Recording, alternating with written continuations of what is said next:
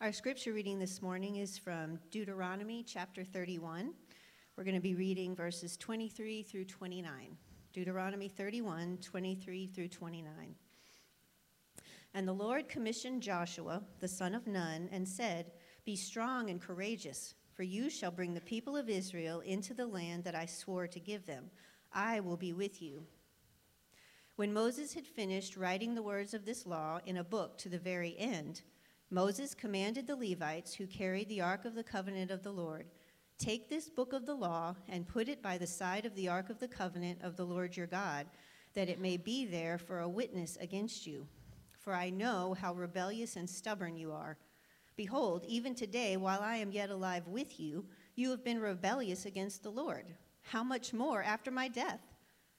Assemble to me all the elders of your tribes and your officers that I may speak these words in their ears and call heaven and earth to witness against them. For I know that after my death you will surely act corruptly and turn aside from the way that I have commanded you. And in the days to come, evil will befall you, because you will do what is evil in the sight of the Lord, provoking him to anger through the work of your hands.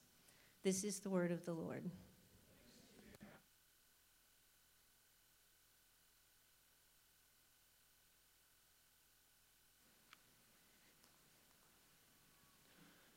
Well, good morning. Each week we turn to the scripture, not because uh, if we were choosing which passage to do, we'd, we'd work through Deuteronomy maybe on our own, but because we see that throughout the scripture that what is lifted up is the glory of God. And so we turn and go through book by book, and here we are going through Deuteronomy, and we are in Deuteronomy chapter 31 this morning. And as we turn to hear God's word, let's pray together. Father, would you please teach us your ways that we might walk in them, and unite our hearts that we might fear your name. It is in Christ's name that we pray. Amen. But throughout history, there have been numerous famous and infamous leadership transitions. I mean, you look at your news feed now, and we're still dealing with some of the repercussions and consequences of our last kind of administration moving on and the next one coming in and, and all the fallout and uh, difficulty that that entailed. There's many of those that have happened in the past. Uh, one of the most famous ones was the transition from, from President Buchanan to, to President Lincoln, where the, the Union is disintegrating and Buchanan is kind of lifted up as one of the, the worst presidents in American history. And then right after him is the one that is lifted up often as one of the best. And the transition in between those two as the Union is disintegrating uh, wasn't a great one, as history records it. Uh, another one was, was when the, that I read about this week was about the Clinton administration transferring to the Bush administration. And there was reportedly all sorts of damage done to the White House as they were leaving and transitioning to the Bush team, like pulling phones out of the wall. And one of the things that they said they did was they ripped all the W's off of keyboards in the White House. Uh, $15,000 worth of damage that was just recorded in that transition. All sorts of difficulties can happen in leadership transitions, and, and Israel is a nation that, that wasn't immune to that either. You, you think about Israel's history, the, the transition from their first king, King Saul, to the, the man after God's own heart, King David, was not a, a smooth transition. It was anything but a smooth transition. Well, then you move from David and you go to Solomon. Even, even this man, again, that was a great king in Israel, the man after God's own heart. He, he's handing the kingdom off to his son, this, this man who's going to be the, the wise Solomon. And even that transition, that handoff, was a difficult one. And we had all sorts of things that they had to take care of, different loose ends that they had to wrap up because of all of the sin that was present in Israel already. And Israel, here in Deuteronomy, they're years prior to any king's coming, but they too knew of rough transitions. Think of their history. They're known for their father Abraham. And Abraham, uh, the blessing that God promises to him, the, the covenant that God makes with him, it's going to pass down from child to child. But we know that he has a couple different children. And even that transition from, from who does the promise belong to? Does it belong to Ishmael or does it belong to Isaac? was a difficult thing to figure out and for them to walk out. It had some difficulty. Or, or think even of Isaac's own children. Isaac had Jacob and Esau. Within the womb, they're already fighting. The firstborn comes out, and he's not the one that's going to receive the blessing. And that handoff from moving from Isaac and the blessing going to Jacob was a difficult one. Jacob's trying to go back to the promised land when he's with Laban, and that transition is a difficult one. And so, with all of this history and, and just the normal difficulty of major transitions between land and moving and leadership, uh, here we have Israel right there in the midst of a major transition, and it's a big moment for them. Moses has been preparing them for this. He's been preparing them for the major transition from life outside the promised land to life inside the promised land. And now he's preparing them for life not just in the promised land, but life without him. And so he writes chapter 31 to the Israelites to give them strength and courage for what lies ahead strength and courage that's rooted in the, the presence of God and the promises of God. They're going to go on into the promised land and they're going to go on without him, but they're not going to go on without a leader, and they're not going to go on without the law, and they're not going to go on also without themselves and ongoing sin that's at work in their midst. Now, Moses knows that chapter 31, his time is, is very short, and so he speaks to all of Israel very plainly about this. In verse 2, he says to them, I am 120 years old today, and I am no longer able to go out and come in. The Lord has said to me, You shall not go over, over this Jordan. You could split up Moses' life into kind of three segments of 40 years. So the first 40 years he's in Egypt. The, the next 40 years he's in Midian. He's a shepherd in Midian after he'd left Egypt. And then the next 40, he goes to deliver the Israelites out of Egypt and then leads them for 40 years in the wilderness. It's been anything but an easy life for him. And here he says, like, yeah, I'm, I'm old. I'm no longer able to do the things I, I used to be able to do. He's not who he once was. He's not able to carry on the responsibility of, of leading Israel because of his age, because of all he's seen. He can't lead them into the promised land. But his age isn't the only thing keeping him from leading them on. It's the Lord who told them he couldn't go on. Why? Well, we find that in Numbers chapter 20. Numbers chapter 20. This is where God had told Moses to speak to this rock so that water might flow out of it. Moses, instead of speaking to the rock, strikes the rock, and here's what the Lord says to Moses Because you did not believe in me, to uphold me as holy in the eyes of the people of Israel, therefore you shall not bring this assembly into the Lord that I have given you. It's because of his sin that he's not able to lead them onward. Not because he's 120 years old and, and can't do what he used to be able to do. It's, it's because he sinned against the Lord. He didn't uphold the Lord as holy in the eyes of all the people of Israel. But Moses, he, he knows God to be a, a really gracious God a God who will relent even of his wrath. He's seen this with the people of Israel. When, when God says, I'm going to destroy them, he, he steps in, he intercedes. And so he knows this God to be a God who is merciful and gracious, who will relent of his wrath. And so in Deuteronomy 3, if you remember this, Moses pleads with the Lord again. Perhaps maybe he'd be gracious to me and relent upon that consequence of my sin. Listen to what he says in chapter 3, verse 23. He pleaded with the Lord, saying, O Lord, you have only begun to show your servant your greatness and your mighty hand. For what God is there in heaven or on earth who could do such works and mighty acts as yours? Please let me go over and see the good land beyond the Jordan, that good hill country and Lebanon. I mean, 40 years in the wilderness will do that to a man, won't it? 40 years of a rebellious people will make him long for something greater, something better. Please let me go in. But the Lord was angry with me because of you and would not listen to me. And the Lord said to me, Enough from you. Do not speak to me of this matter again. And notice what Moses says here uh, from the Lord. The Lord tells, tells him he, he's angry with me because of you all. Uh, Moses puts the blame a little bit, he shifts it. He doesn't say, I can't go into the promised land because of my sin, but also because of your sin. So he can't lead them into the promised land because of his own sin and because of his solidarity with the sinful people who had also been a part in his sin against God. And so God says, Moses, you're not going to lead into the promised land. Now, think about where this would have left these Israelites. My guess is that it probably would have left Israel feeling a bit vulnerable, a bit exposed. Moses had led them for 40 years. And He'd led them through the, the tumultuous wilderness years where there's all sorts of instability everywhere. And perhaps maybe the one thing that kept them steady throughout this time was a steady leader. And yeah, at times he could strike rocks instead of speaking to them, but for the most part, he's a pretty stable guy. And he's leading them faithfully. And he's not going in. This is the man who led them in the battle, who'd given them direction, who'd given them encouragement, who'd gone to the Lord on their behalf, who spoke to the Lord when they were afraid to. He'd the one who'd given them the law, he'd given them judgments from the Lord, he'd been with them and walked with them daily. He's not going in. For the first time in 40 years, they're going to go on, and Moses is going to stay behind. But God assures them in that moment that they're not going on alone. There's a new generation, apart from the generation that came out of Egypt, there now at the edge of the promised land, and they're going to receive a new leader. Look at verse 3. It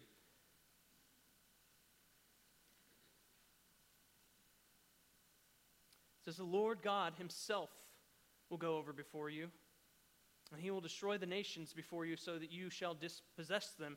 And Joshua will go over at your head, as the Lord has spoken. What an encouragement in the midst of a major transition, right? Moses is not going, but you called in the biggest one you could call in to go over in front of you, and it's God. God is the one who's going before you. He's the one who's with you. In the midst of a major leadership transition, Moses saying, I'm not going, but the Lord is going. And it says that he's going before you, which expresses the, his guidance and his protection. In Exodus chapter 13, the same kind of phrase is used to speak of the Lord going before them. Look in chapter 13, verse 21 of Exodus. The Lord went before them by day in a pillar of cloud to lead them along the way, and by night in a pillar of fire to give them light that they might travel by day and by night. And we know that this, this cloud that led them was, was certainly a guide to them, but also when they get to the Red Sea and they have the Egyptian army pressing down on them, what does this cloud do? It gets in between them and protects them. So, this God who goes before is a God who, who he guides, yes, but he also protects them. And not only is God going before them, guiding and protecting him, but listen to the promises that he repeats to them. You shall dispossess the nations in front of you, and the Lord will do to them, verse 4, as he did Sihon and Og, the kings of the Amorites, and to their land when he destroyed them, and the Lord will give them over to you, and you shall do to them according to the whole commandment that I have commanded you. Now, the, the, exodus to some of these people might be a little bit of a blurry memory, right? They were, many of them were pretty young when that happened. And so maybe the defeat of the Egyptian army might be a little bit of a fuzzy memory, but Sihon and Og weren't. Not to any of it. This is a clear memory, very recent. God gave those people over to us. The defeat of Sihon and Og wasn't unclear at all, it was decisive. Listen to how it's described in chapter 2. Chapter 2, verse 32 Sihon came, came out against us, he and all his people, to battle at Jahaz, and the Lord our God gave him over to us. And we defeated him and his sons and all his people. Or look in verse 36, how he describes it again. The Lord our God, the end of verse 36, the Lord our God gave all into our hands. Or skip down to chapter 3, verse 3. This is the defeat of Og.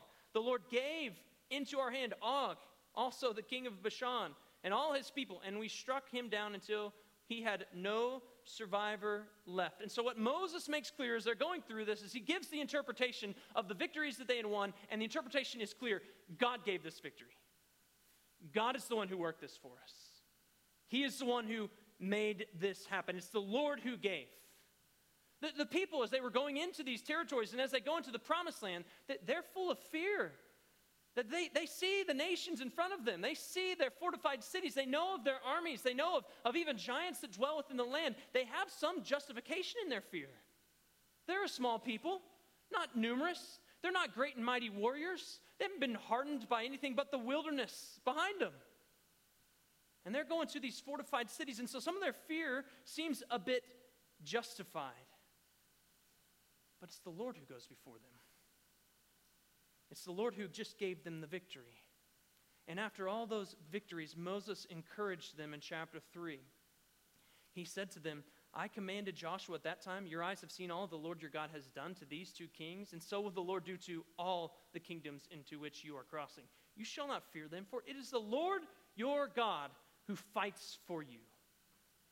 And he speaks those same promises to them again as he's transitioning leadership to Joshua. He speaks those same kind of promises again. Listen to what he says to them, verse 6 of chapter 31 Be strong and courageous.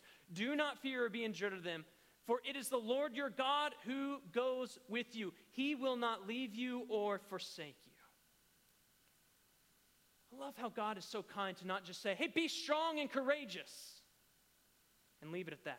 Don't fear and then stop. He adds the why. He says, For. Here's what you need to do this for. Here's why you're to do this. You are to be strong and courageous. You're to not fear. For. What are they to do this for?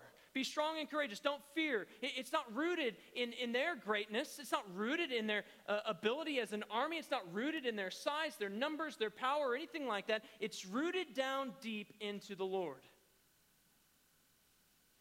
It's in His presence, His promises. That's the why of them to be strong and courageous and to not fear. I can remember as a kid always feeling when we were going different places just safe when my dad was around. I think that's maybe built into kids, right? They, they feel safe. I feel protected when their dad's around. I'm trying to work that for my kids as well. Like when we're walking around, like I'm trying to, I hope they feel safe under my protection. I, I tell them sometimes when we've hiked trails, like if a bear comes out, like dad's up first right? I'm, I will be in between that bear and you guys. So don't fear. And if I go down, Reed, you're up, man. You know, like, like and, and they get sticks and rocks appropriately to help them combat said bear. And I hope that they feel safe under my protection. Like, hey, no matter what, like if something is coming out, like dad's gonna get in between that and us first. And so I tell them, like, if I'm not worried, you don't need to be worried either, right? Like, I'm up first, so if I'm not concerned about it, you don't need to be concerned about it. And although I'm sure my kids think I'm stronger and bigger and way more uh, quick or smart than I, than I actually am, the, the truth is, is that I, I couldn't hold off a bear forever, right? Like, bear versus me, like, bear's got the advantage, to say the least. My strength has all sorts of ends, right? Like, it, it doesn't last long and I can't be with them always. But Moses doesn't give them that kind of encouragement, right? He gives them something so much greater and deeper. It's the Lord who goes with Israel. This is the one who had shown and proven his power to them as a nation, where they all could see the great works of God as he pulled them out of Egypt. He, he put on display to Israel, to Egypt, to the world, his greatness, his power, that he is this almighty God. He, he shows them as one who instantly defeated the host of Egypt, that he is stronger than the nations. He leads them into the wilderness. He sustains them while they're there with bread from heaven and his constant presence guiding them and protecting them. He is the one who had led them to defeat the kingdoms of Sihon and Og. And this is the one who tells them, I'm not going to leave you. I'm not going to forsake you. You're going to go into the land. You're going to dispossess it because I've promised. In other words, they should know when they hear those words, this is a God who can deliver on his promises. And if he's not fearful of the kings and the nations in the promised land, then Israel need not be. Be strong and courageous, he says. Now, this is a promise for Israel as they go into the promised land. This is not a promise we can take in verse 6 and just immediately uh, slap on, on some card for us and claim as, as our own, as if now God is telling us to be strong and courageous because victory is in front of us. But we do have a similar promise that is ours. One that happens at a similar type time, a time of major transition, years later before we too were sent. A- after Jesus dies and is raised, he calls the disciples to himself on a mountain. And he is about to go this major transition from his earthly ministry to his heavenly ministry. And as he does, he gives his disciples the Great Commission, right? And what does he promise them? Verse 20 chapter 28 in Matthew Surely I'm with you always, even to the end of the age. That is Jesus' promises to his disciples, those who have trusted in him, who believe in him, who are in him. He promises his presence always. And again, this isn't like me promising to protect my kids from a bear. This is the one who has all authority on heaven and earth. He just came through death. That's the one who says, I'll be with you always, even to the end of the age, the one with all authority. That promise we can say is ours in Christ. Yeah, we're to go out, we're sent out, not to the promised land, but to make disciples of all the nations. And guess what? Those nations, some of them are scary. And the people and the things that happen out there are frightening. But as we go, we go with the very presence of our King. Jesus promises that as we go, he goes with us. And if he's not fearful, and if he's not in dread, and he most certainly is not, then we need not be. Right? Maybe you're facing some sort of major leadership transition in your own, li- uh, uh, own life.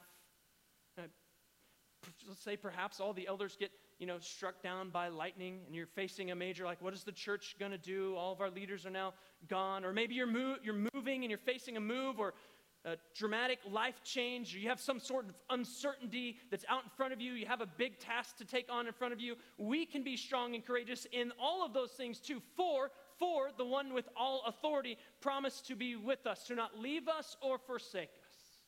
God, He doesn't promise us victory in our own terms, right? He doesn't say that everything you do is going to be met with success. He actually promises something much, much better. He says, I'm with you. He promises his presence.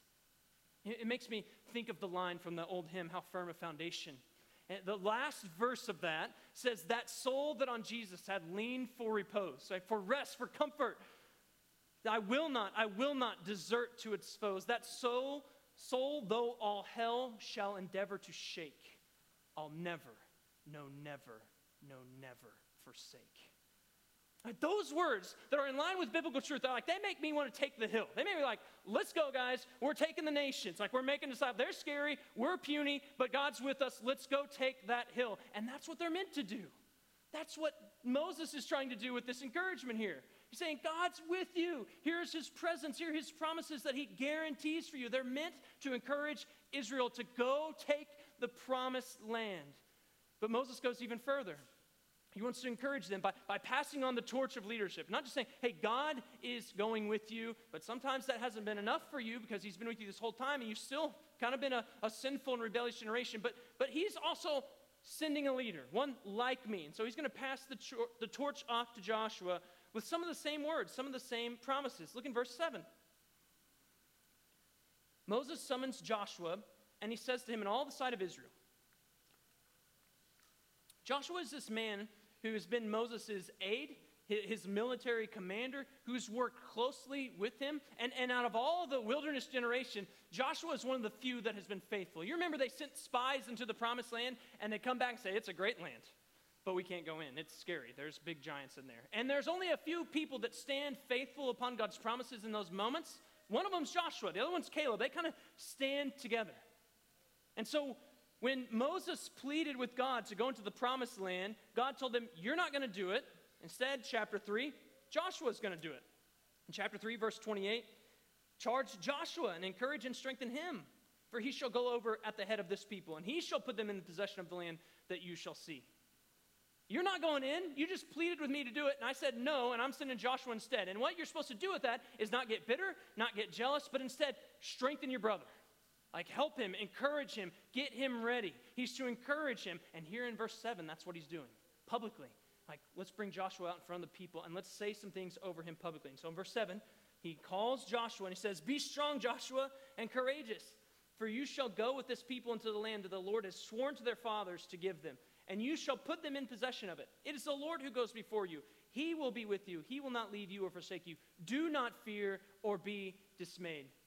Joshua, he receives these same kind of instructions and promises as Moses had just spoken over Israel. He's the one who's going to carry this forward. Strength and courage are in order because of those certain promises and presence of the Lord. All those things are to chase away fears in his life so that he doesn't dread, so he's not scared, so he's not nervous. And so here Moses declares these things over Joshua to prepare him, to prepare the people for what's going on in the future. Because they're going to walk forward into the promised land without Moses, but they're not walking without a leader. And so Moses is, is trying to keep their confidence in the right place. The Lord's providing for all these things. He's going before you. He's got a leader. He's got his man ready to go.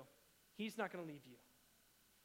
And while Moses wants them to trust God and not fear, as he said a couple times, it's not as if he doesn't want them to fear at all.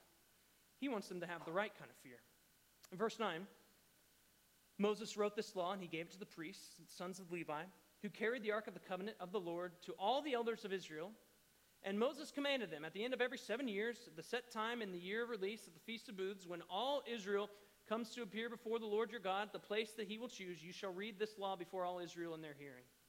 Assemble the people, men, women, and little ones, and the sojourner within your towns, that they may hear and learn to fear the Lord your God, and be careful to do all of the words of this law.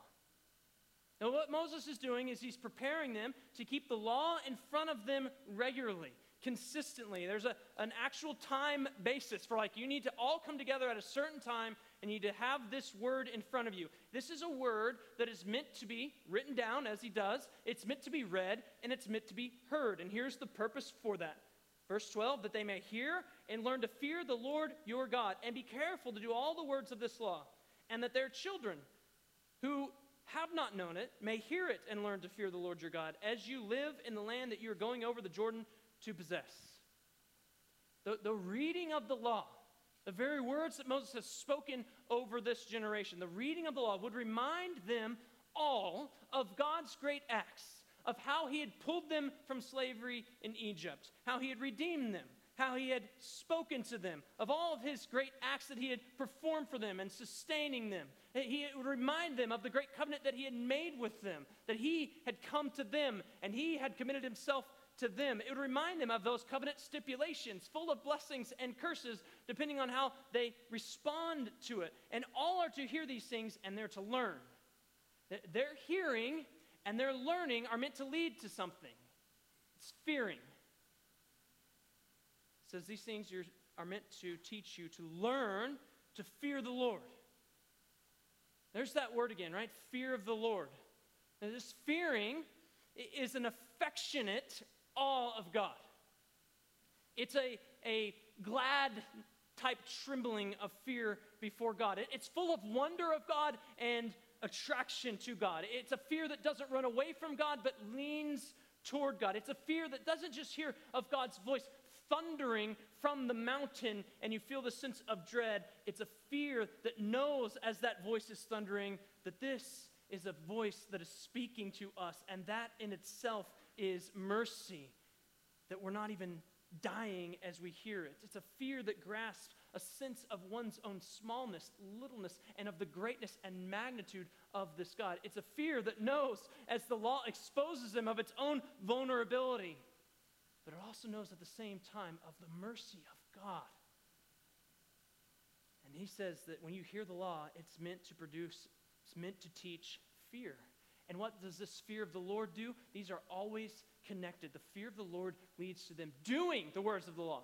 Not just, they're not just hearing it, they're learning to fear God in their hearing of it, and then they're doing it. It leads to obedience. That is, life in the promised land is meant to be a life set up to have this ongoing exposure to the Word of God, to the law of God, that they might learn to fear Him more and more and obey Him in their lives.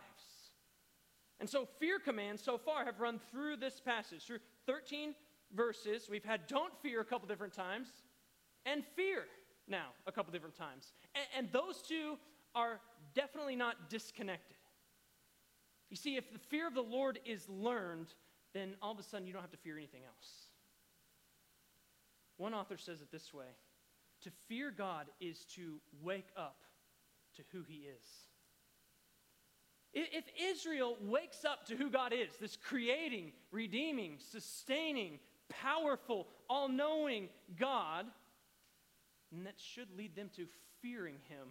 And because they know him, because they're awake to who he is, fearing nothing else but him. And the law, read and heard, shows them all of these things about God that He is this creator, redeemer, sustainer, all powerful, all knowing God. It shows them all these things. It reveals to them His very character and nature. And so, all these things, when they hear them in the law, they need to let them transition to their lives in reality. Church, we too need to wake up to who God is, that we too might learn to fear him and fear nothing else. H- how do we do this? We, we read. We, we hear and we learn from this word because it's the, the scripture that, that it shows us who God is. This scripture is meant to wake us up to who He is. And when it does, it, it never leaves us the same. It, it leads us to fear Him, but then start seeing all the other fears kind of shrink. There's many ways that you could see this throughout the course of Christian history and Christian brothers and sisters. One of them was Polycarp, an early Christian, and they were persecuting the church, and they went after Polycarp because he was one of the leaders of the church, and they thought, if we take him out, and if he can recant, then maybe that will be a domino effect, and everyone else will then fall in suit. Well, they get a hold of Polycarp, and they say to him, I'm, I'm going to give you one more chance. You reject Christianity, you can recant, and you can avoid what's coming to you. You can avoid execution. And here's his reply He said, The fire you threaten burns but an hour and is quenched after a little. You do not know the fire of the coming judgment. But why do you delay? Come, do what you will. Like, what makes a man say that? Like, he's almost, you can, I'm, I'm not there, right? I'm kind of reading into this, but you know, you can almost sense like a sense of delight in this. Like, hey, yeah, the fire you're going to threaten with, that's not going to last long. Have you thought of the fires of judgment from God?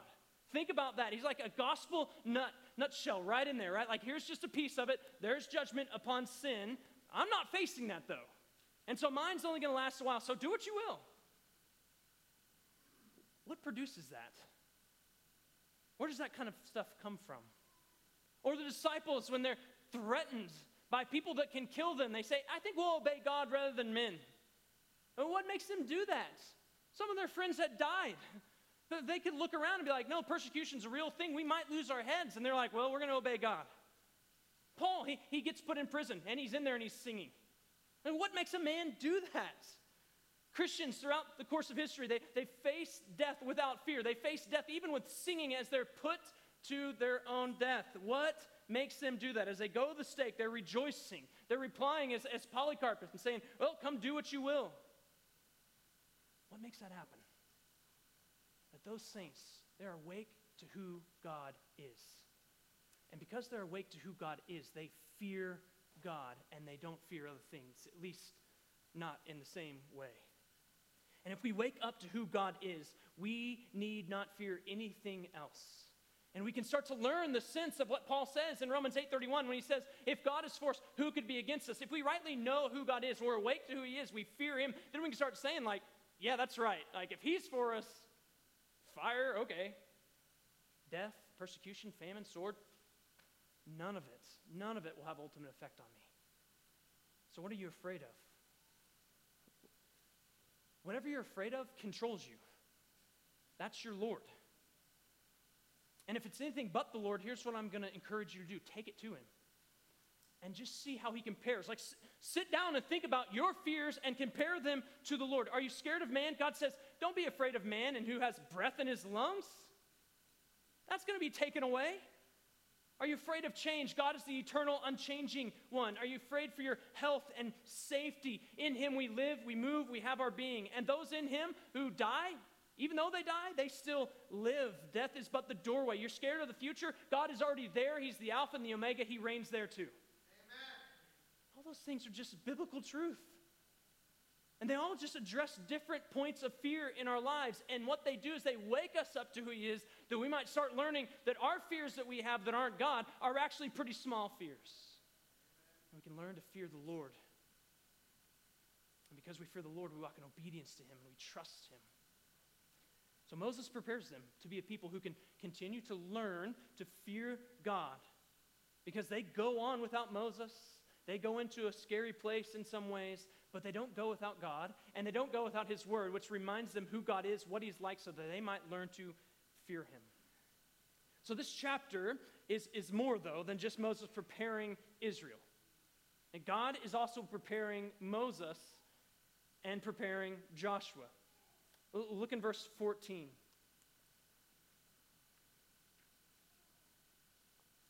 the Lord says to Moses, Behold, the days approach when you must die. Call Joshua, present yourselves in the tent of meeting, that I may commission him.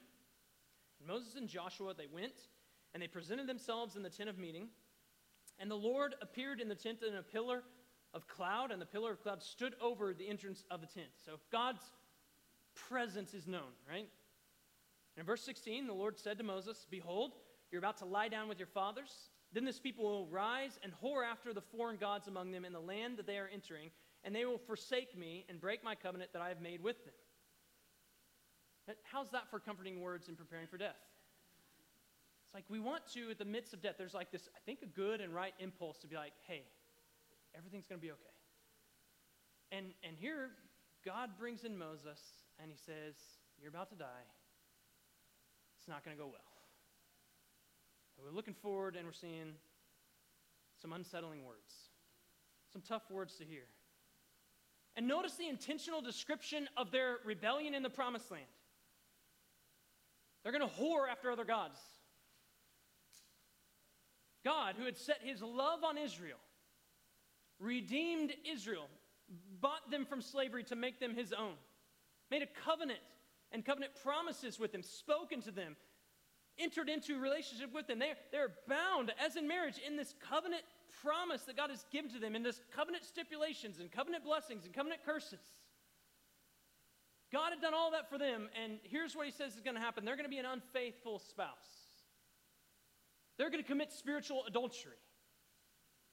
Spiritual adultery, I'll use that word instead of the word that God uses here. Used it twice. Spiritual adultery accurately describes sin.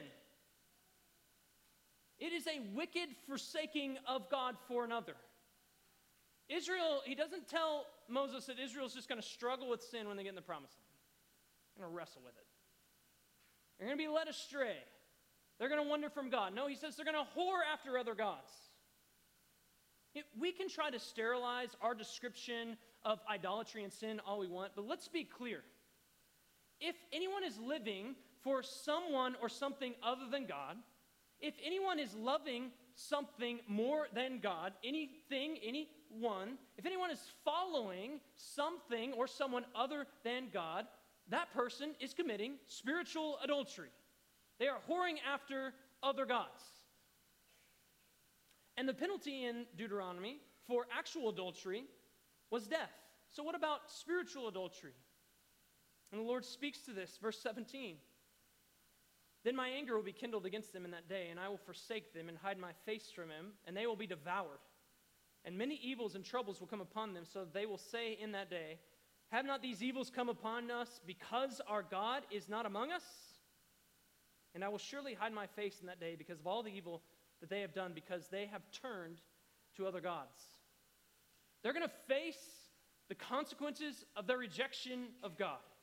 And they're going to do these things and face these consequences with full knowledge of their guilt. It's because we've not followed the, God, the Lord our God. God adds to this witness, verse 19. He says, Write this song and teach it to the people of Israel.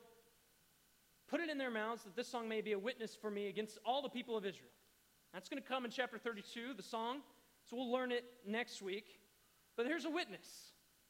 For when I brought them into the land flowing with milk and honey, which I swore to give to their fathers, and they have eaten and are full and grown fat, they will turn to other gods and serve them, and despise me and break my covenant.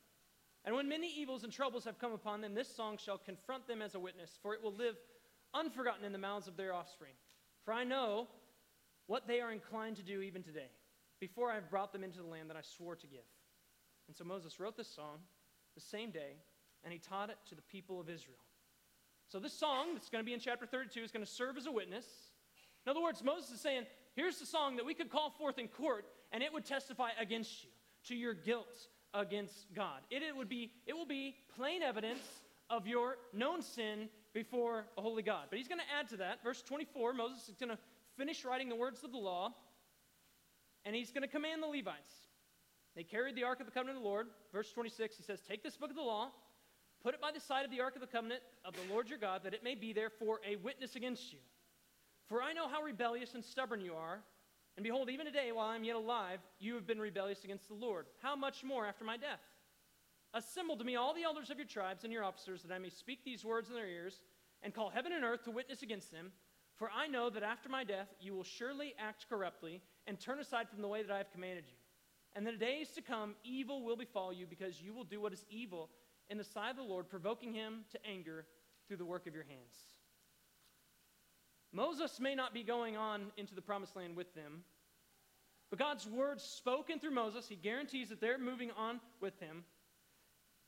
But because they're moving on, we're, we're reminded again, over and over again, that Israel is going in. And because Israel is going in, they're not going on without sin.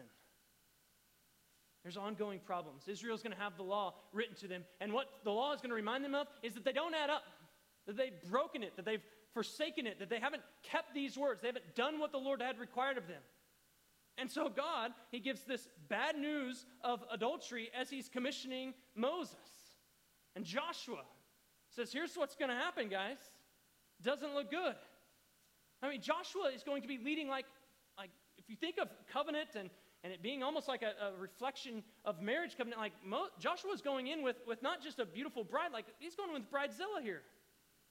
Like when they get in there, it's, they're going to turn, it's going to be fast, and it's going to look ugly. Like you thought everything was nice over here in the wilderness, when we get over there, they're going to be whoring after other gods. It's not going to be pretty. God gives them a peek of what things are going to look like in the promised land, and it's, it's rough picture. I think when we see the picture of what's going to happen, it, it sheds a bit of light on, on God and what he's endured with this people up to this point and what he endures all the time is this all knowing God. Here's the God who, who knows what's going to happen in the future. He knows how Israel is going to rebel against him and reject him. And he's not striking them down right here, is he? he God doesn't cut short the whole thing, He doesn't abandon them in the wilderness.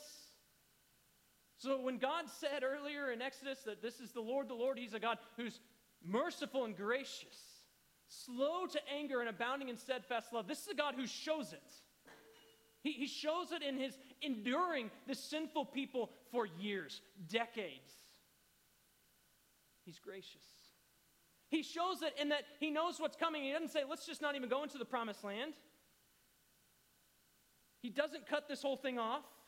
There, he says over and over again in this chapter, even though they're going to sin, he says they're going to enter the promised land. I promise it. He's faithful to his promises. Oh, they didn't deserve it, hadn't earned it, they hadn't shown some sort of potential that one day in the future they're going to be worthy of it, he's still going to give it. He's gracious. He's faithful to all of his promises. How gracious is God here to guarantee the promised lands to the promised land to those who will and are already in the process of leaving him. It's a gracious God. But perhaps I think God's grace might be most obvious in this passage, in his words that he gives to Joshua in the midst of this bad news in verse 23. Verse 23, he commissions Joshua and he says to him, not new words, he says, Be strong and courageous, for you shall bring the people of Israel into the land that I swore to give them. I will be with you. That's the third time we've heard those words. And, and I think that this one just hits a bit differently. God is not just saying, you know what, you're going to lead this rebel crew into the promised land, and it's all going to go haywire, so good luck with that. Peace be with you as you go. He says, in the midst of their future sin and rebellion, be strong and courageous. Lead them in. Because I'm not only going to just give them the promised land in the midst of their rebellion, I'm going to be with you. You lead them, I'm with you. I was pretty disappointed when I found out that Philippians 4:13 that we can do all things through Christ who strengthens. I was pretty disappointed when I found out that that didn't mean that I was going to dunk. I was really hopeful that that might give me some power to get up 10 feet, slam a ball down. But I was excited when I saw what that meant in context. When Paul is saying, oh, yeah, even when you can't dunk, I'm going to be enough for you there. I'm going to give you strength to endure there. Even when you don't have anything, Christ is in you. You can endure these things. He's going to give you the power that you need to move through these things. And, and here in verse 23 is something similar, right? It's not be strong and courageous, which means it's all going to go well and everything's going to be victory and success for you all the time. No, it's be strong and courageous, and that's easy to like. We all love that, right? Like, here's a good one to, to slap on our lives. Be strong and courageous. Like, that sounds good. But in the context that God gives this to Joshua, it sounds a little bit harder. They're going to rebel. It's going to go bad. Be strong and courageous. And it's even better that way. Because here's what God is doing He's pushing it down even deeper. Oh, yeah, be strong and courageous. They're going to go sideways, and I'm still going to be with you. You can still be strong. You can still be courageous. In the midst of this rebellion, I'm with you. So we get this major transition from Moses to Joshua. They're getting ready to transition from outside the promised land to inside, and it's met with this deep kindness from the Lord, an enduring patience from Him, His certain and sure promises, and His glorious presence. In other words, Moses gives them on the cusp of the promised land all that they need to trust God, to choose life in the promised land, to move forward in faith. He gives them all they need to be a people who are strong and courageous and who aren't going to fear. Now, for us, this major transition doesn't get us ready for the promised land, it shows us the character of God. It shows us what He's like. And then we start to trace the character of God across, across other transitions all through the scripture, and we start seeing over and over again this is still what God is like. All through Scripture, major transitions, God is showing us His character. And perhaps there's no better way that we see His character than this major transition that takes place in the person of Jesus Christ. He, he's preparing His disciples. The last remaining hours on his, of his earthly ministry, he prepares his disciples for his death that is going to happen. And as he prepares them, one particular stands out to me. He starts to prepare Peter. And he tells Peter what's going to happen and how they're all going to fall away from him. And Peter was like, hey, if they all fall away, I'm staying with you. And if I have to die, I'm staying with you. But Jesus prepares him for the transition that he doesn't know it's coming. He doesn't know how hard it's actually going to be for Peter. And so here's what he says to him in Luke chapter 22. He says, Actually, you are going to fail. And when you have turned, Strengthen your brothers. Peter had the same weakness that Israel had. In that, in the midst of this major transition, he lost faith, he lost trust, he wasn't bold, he wasn't courageous, he started to fear, and he rejected his God. But his God had prayed for him so that when he turned, he could turn around and then strengthen his brothers. And this is what he does. Listen to 1 Peter chapter 1. Peter, after he'd failed, said, Blessed be the God and Father of our Lord Jesus Christ. According to his great mercy, he has caused us to be born again to a living hope through the resurrection of Jesus Christ from the dead, to an inheritance, a, promised land that's imperishable, undefiled, unfading. I love how it just, it's this and this and this. It's kept in heaven for you who by God's power are being guarded. You're being kept through faith for a salvation ready to be revealed in the last time. In this you rejoice.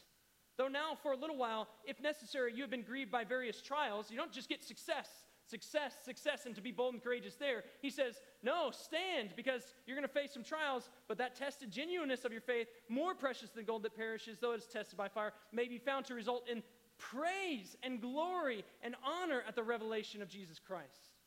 Though you have not seen him, you love him.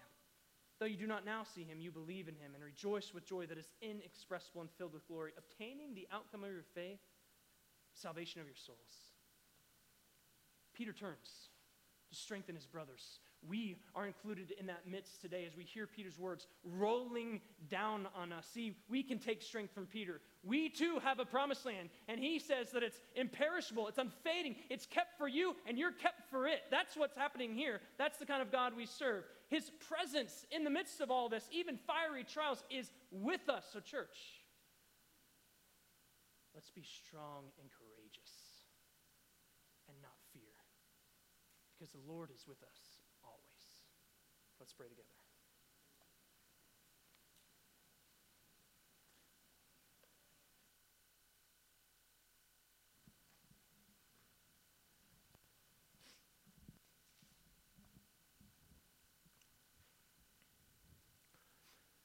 God, we don't know why you would take such an ugly wife to be yours. We are all bridezilla, as Dylan said. We're unworthy of your love and your forgiveness, and most of all, your presence, that you would dwell with us and in us and that our sin would not drive you away, but is the very thing that brings you to us. I don't understand that. I'm not like you. We are not like you. We are uh, repulsed by others. We judge them. We're harsh with them. We can uh, constantly look down or hold them to standards that we don't fulfill, Lord. We want to be more like you. We want to be loving and gracious and forgiving and patient and gentle. And we also want to be holy. And we know, like Peter said, we have everything that we need to do that. We have you. You've given us yourself. So, God, will you please draw us forward and compel us to trust in you and to fear you above all things? We're so afraid of various things in this world, of people and pleasing them, of circumstances that are out of our control, of the future. And you're ahead of us on all of these things. You hold the universe in your hands. We have nothing to fear but you. And that fear is a fear that pulls us in and lets us lean on you. It's not a fear that drives us away, God. Thank you for your love. God, I pray that you would pull in today anyone who thinks they're not worthy of you or not. And that's not how it works. Thank you for setting your love on us despite our sin and giving us a new name. We can't wait for you to come back and to live in the promised land with you forever. Let us be faithful and strong and courageous until that day comes. In your name we pray, Jesus. Amen.